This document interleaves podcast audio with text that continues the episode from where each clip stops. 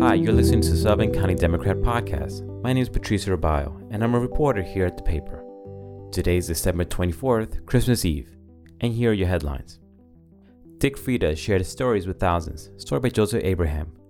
Whether it was on the page of the Sullivan County Democrat at a family meal or when you ran into him in town, Captain Richard Dick Frieda could transport you to anywhere with his stories. The longtime columnist and pilot recently passed away at the age of 82 from complications of bone cancer. Sullivan County Democrat publisher Fred Stabbert III hired Dick Frieda to write Vietnam, a look back in October of 2016. Every Dick Frieda moment has a story, and this was no different, Stabbert laughed. Dick took me out to lunch, told me he had to written for my dad in 1966 when he was stationed in Vietnam with the Air Force. He said he thought our readers would enjoy some historic perspective on the war, since it was 50 years ago. Read the rest of this fitting tribute to Dick Frieda. And in other news, federal relief bill cuts aid to local governments, story by Isabel Braverman. Congressional leaders came to a compromise on the second round of a corona's relief package after months of gridlock. As of press time, President Donald Trump had yet to sign the bill into law. He released a video on Tuesday night expressing distaste for the bill and calling for changes. Historical project to tell unique stories at D&H Canal, story by Matt Shortall. Much has been written about the Delaware and the Hudson Canal that once carried coal, bluestone, and other materials from the northern Pennsylvania to the Hudson River. But a new project looks to tell some of the less familiar stories associated with that time in American history. Thousands of masks going out, so Sullivan County Public Health Services is working with the Emergency Community Assistance Center to distribute 1,500 face masks to 13 area food pantries throughout the county this week.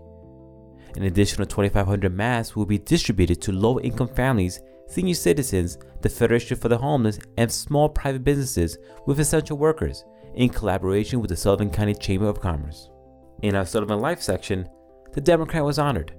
New York State Senator Jen Metzger presented the Sullivan County Democrat with the Empire Award, the highest honor a state senate gives to a business on Monday.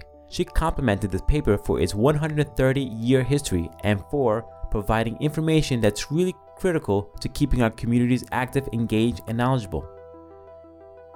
She said, You have also helped keep the faith in the communities, especially during the pandemic.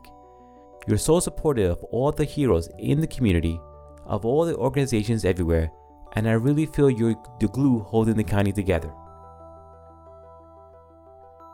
The award was accepted by the Democrat publisher Fred Stabbert III and the editorial board. Time goes quickly. Rockland court clerk retires after 31 years. But story by Patricia Rabayo. After 31 years, the town Rockland court clerk Pat Mills will be retiring from her post. She said of her many years as a clerk, I'm going to miss my co-workers and the judges the most. Read the rest of her story in today's paper. California Cafe now reopened after devastating fire. By Matt It was a horrible moment for Joe and Lindsay Lenti when they saw their business and everything they worked for to go up in flames and smoke earlier this year. Now the Callicoon Cafe and the River Mart on Doro Drive is reopened nine months after the fire devastated their business in early February.